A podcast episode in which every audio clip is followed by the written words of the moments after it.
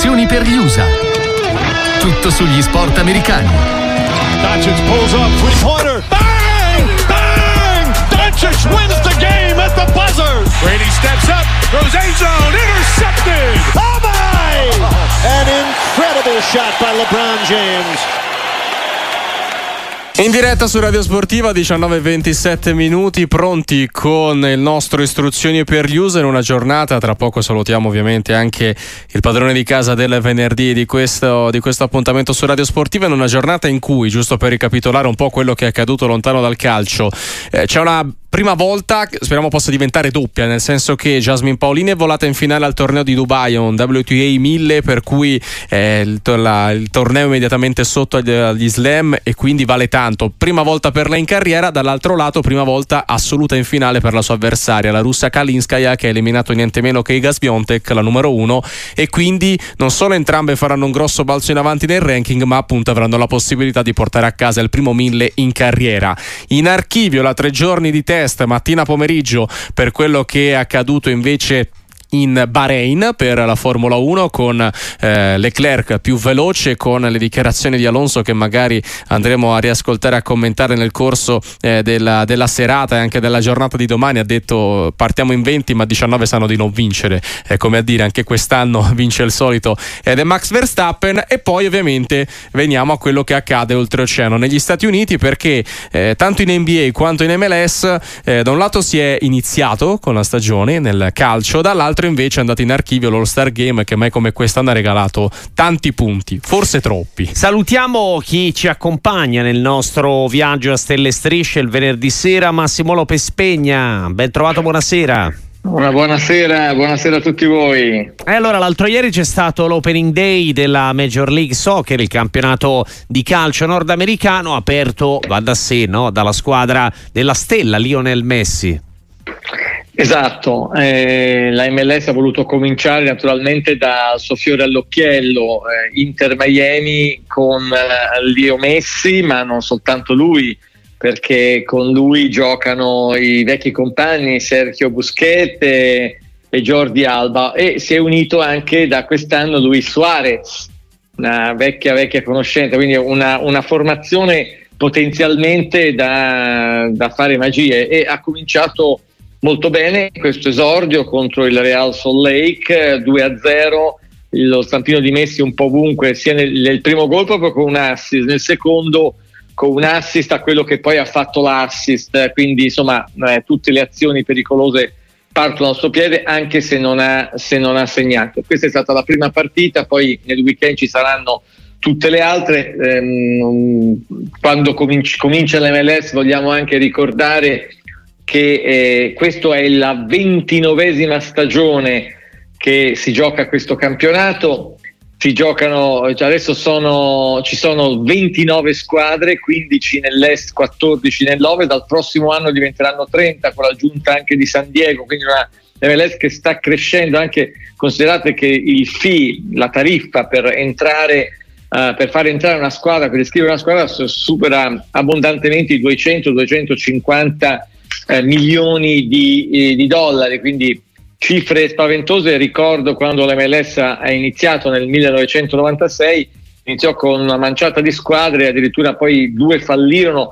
Ci fu un momento in cui si giocava, giocavano solo 10 squadre, quindi in questo momento devo dire è, ha decollato. Faccio solo alcuni numeri per, per capire, innanzitutto ci sono tantissimi giovani, soprattutto dal Sud America, un tempo venivano ancora succede in alcuni casi, vengono vecchie star, diciamo, a, a, dove, dove, decidono di terminare la loro carriera. È possibile che Giroud sia, sarà uno di questi a fine stagione della Serie A, se ne, parla, se ne parla molto, ma ci sono molti giovani che vengono per lanciarsi verso i campionati europei, quindi c'è stata da alcuni anni un'inversione di tendenza. Vorrei sottolineare appunto che ci sono 68, 68 paesi rappresentati in MLS eh, e che 37 giocatori eh, di questi stranieri, eh, incluso anzi anche gli Stati, Uniti, gli Stati, Uniti, quindi non solo stranieri per, per la MLS, hanno giocato l'ultima Coppa del Mondo, quindi si parla anche di qualità. Le stelle, l'ho appena citato, è quelle del, di Inter Miami. ma uh, c'è anche, ricordo, stelle leggermente minori come Shakiri, lo svizzero, uh, che adesso è nei Chicago Fire, e Ioris, il portiere ormai veterano che difende i colori dell'LFC, della, scusate, dell'LAFC, la squadra di Los Angeles, dove Chiellini si è ritirato, ma dopo aver giocato la finale dell'anno scorso il campionato, ma è rimasto nei quadri e sarà uno dei tecnici apprendista, insomma, nei quadri dirigenziali di questa squadra, quindi non è venuto, non è venuto alla Juventus. Questi sono numeri, ripeto, ehm, abbastanza importanti. Um, Columbus Crew che ha vinto, che la squadra campione, è ancora favorita insieme al grande rivale dell'Ohio, Cincinnati, questo per l'Est, mentre per naturalmente c'è Miami, ovviamente che dove io credo che l'MLS speri che insomma l'MLS e Messi, e Messi vadano il più avanti possibile. E invece per quanto riguarda il West, la finalista, appunto Los Angeles, è sicuramente una delle favorite insieme anche ai Seattle Sounders. Il campionato è lungo, finirà um, ai primi di novembre con la finale secca e un, format appunto non come i campionati europei, dove, ma anzi come campionati americani, perché giocherà i playoff e poi appunto la finale secca al termine dei, dei, playoff dove accedono 18 squadre. E questo è per quanto riguarda l'MLS. Ecco Massimo, invece voltando pagina, prendo il capitolo NBA, c'è stato il, il momento dell'All Star Game, eh, sempre caratterizzante, no? la stagione eh, del, del basket professionistico americano. Diciamo però che questo punteggio mh, mm, eh, da record mm, non è proprio un record che è stato preso benissimo, almeno a queste latitudini insomma si è parlato di, di, di, anche in termini forti di un po' di baracconata, qualcosa che ormai si avvicina più al circo che al gioco. Negli Stati Uniti eh, come, come l'hanno vissuta? Perché insomma si sono segnati più di quasi 400 punti no? in, esatto, in due squadre, che, qualcosa che ovviamente non esiste poi nel, guarda, nella questo, realtà. Questo è, allora, due, due, cose, due punti. Allora, io uh, sull'All-Star Game ho sempre avuto un mio giudizio ben preciso e non lo dico adesso che appunto si è parlato di baracconata, forse naturalmente anche un po' esagerando.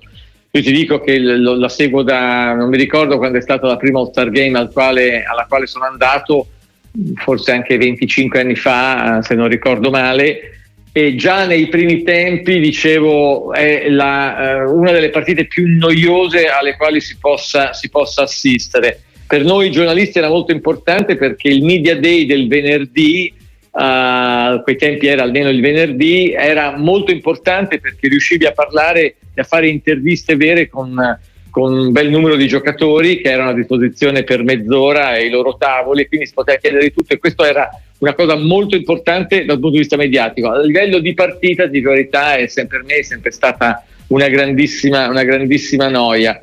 Beh, oggi questa si è toccata adesso veramente il, um, non voglio dire il fondo, perché anzi si è segnato tanto, 211 punti, l'Est ha battuto l'Ovest per appunto 211 a 196, due record, record totale di punti, si è tirato tantissimo da tre, addirittura c'è stato anche qua record eh, maggior, il maggior numero di tentativi, 97 per, di una squadra, maggior numero di punti realizzati, 3 punti, 42 sempre da una squadra, quindi numeri eh, veramente elevatissimi. Questo è un po' il trend di quello che sta accadendo nell'NBA quest'anno. Io, io cioè, ve l'avevo segnalato già quando ancora non, veramente non se ne parlava tantissimo. È vero, a novembre. No? Questi record di, di, punti, di segnati che si accumulavano anche di singoli giocatori, eh, con tutto rispetto, anche non campionissimi, ecco, no? che riuscivano esatto. a, e, a raggranellare par- cifre pazzesche e soprattutto partite dai punteggi 147 a 125 ma tante partite che venivano con questi punteggi altissimi e, e la, la, diciamo si è toccato non il fondo ma il punto alto diciamo quando Embiid ha segnato 70 punti e Carla e, e Carl, Town, Carl Anthony Town ha segnati 62 cinque giorni dopo c'è stato uh, di nuovo 73 punti di Luca Doncic e Dennis Booker 62 nella stessa, nella stessa giornata cioè si è segnato tutti questi punti in, in cinque giorni, non succedeva dal 1962 quando l'NBA era veramente preistoria in quel momento, quindi si sta segnando tanto, pare che se si arriva con questo trend si arriva a una media, adesso c'è una media di 115 punti, eh, più 1% rispetto all'anno scorso, ma il dato indicativo è più 15,5% rispetto a dieci anni fa, che è una, una, cosa, una cosa enorme. È stato un po' il dibattito, a questa All-Star Game se ne è parlato tanto appunto con i protagonisti. Doc Rivers, che è l'allenatore adesso anche del Gallo ha detto sì, sono cifre che fanno borbottare il tifoso comune, ha detto oh, Do, Doc Rivers, che cosa sta accadendo? Merito dei giocatori che sono migliorati, quindi difficile difendere o la difesa proprio non viene neanche contemplata. Lui ha detto che è colpa un po' delle regole, le regole ritoccate negli ultimi, negli ultimi anni che limitano molto la possibilità della difesa, quindi puniscono eccessivamente il difensore questo può essere sicuramente una spiegazione. LeBron James è stato più tranciante, ha detto il talento, quando c'è talento c'è talento, non importa l'epoca eh, e quindi il talento permette di segnare. Jalen Brown eh, dei Celtics ha invece è andato uh, per uh, un'altra, un'altra, um, un'altra opinione, ha detto dice è un po' colpa dei giornalisti, ha detto perché per tutti i giornalisti, tutti i media tutto se- conta sempre solo l'attacco, si misura la bravura dei giocatori su quanti punti riescono a segnare come se l'abilità di difendere non continua e quindi un giocatore viene valutato soltanto a una estremità del campo. Mm. Quale sia la, sempre la verità, colpa dei giornalisti. Sempre colpa dei giornalisti. Comunque, secondo me, mh, mm, eh, ti dico, io penso ai Detroit Pistons, eh, i Bad Boys, penso a queste squadre che facevano della difesa la grande forza quando contenevano in tante partite, ma anche negli ultimi anni contenevano le squadre sotto i 100 punti. E questo certo. in questa anche lo stesso oggi, Michael Jordan no? era un grandissimo difensore. Assolutamente, è stato um, il miglior difensore, cioè nel quintetto difensivo per tante stagioni.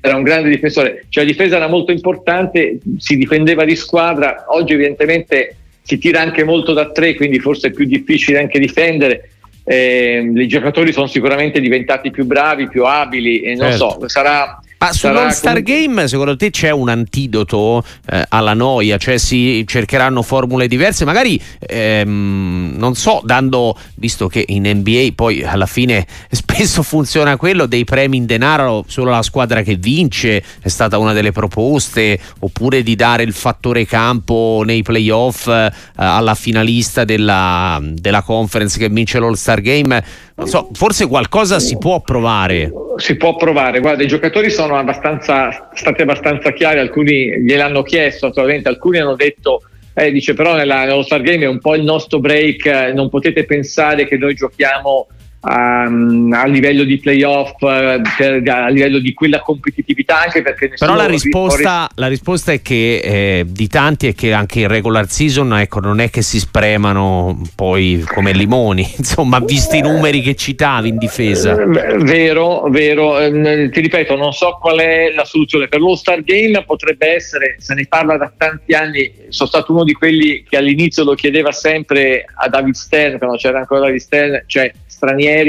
contro americani che avrebbe creato una bella competitività. A quell'ora, a quei tempi era ancora un po' presto perché non, non c'erano tutti questi stranieri competitivi. Oggi che la percentuale di stranieri o, o international stars, come piace chiamare, chiamarli all'NBA, eh, sono il 25% e quasi tutti sono protagonisti, non sono più i panchinari di una volta. Secondo me potrebbe essere una cosa molto molto interessante, ma di nuovo eh, creare una competitività eccessiva come accadrebbe sicuramente in quel caso potrebbe diventare pericoloso. Magari le squadre non vedrebbero di buon occhio il fatto che si rischiano naturalmente gli infortuni e, e le franchigie che pagano um, vogliono, vorrebbero evitarlo. È una, cioè, comunque è una festa dello sport è una tradizione molto americana bisogna prenderla un po' come io ho detto che mi sono sempre annoiato continuerò a farlo, ma credo che comunque quando uno è lì dentro in quella, in quella circo, chiamiamolo come, come, è stato definito, è anche tutto sommato una, una bella cosa. Fa parte un po' della tradizione del costume, del costume americano.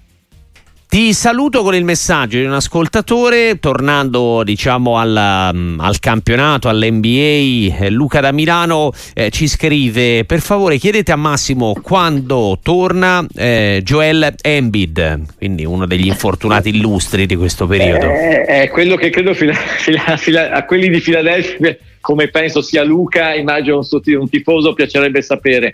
Embiid è il best scorer del momento, è un giocatore formidabile, MVP due volte. Um, insomma, eh, se Philadelphia ha delle chance per arrivare al titolo ed è una squadra sicuramente che può puntare al titolo, eh, certo senza Embiid sarebbe dura. Eh, gli auguro se ha avuto questa artroscopia al ginocchio, non si capisce esattamente qual è l'entità del danno, quanti sono i, i tempi, non si capisce i tempi, appunto, è quello che anche Luca vorrebbe sapere, non si, non, non si sa, non, non, gli posso rispondere con precisione. Io credo che però ehm, sia un infortunio non gravissimo quelli, come quelli che ha avuto a inizio carriera e mi auguro che riesca a tornare in fretta, magari entro la fine della regular season per essere pronto, prontissimo a giocare i playoff da protagonista. Grazie a Massimo Lopez Pegna. Massimo, ci ritroviamo venerdì prossimo alla stessa ora. Una buona serata a tutti.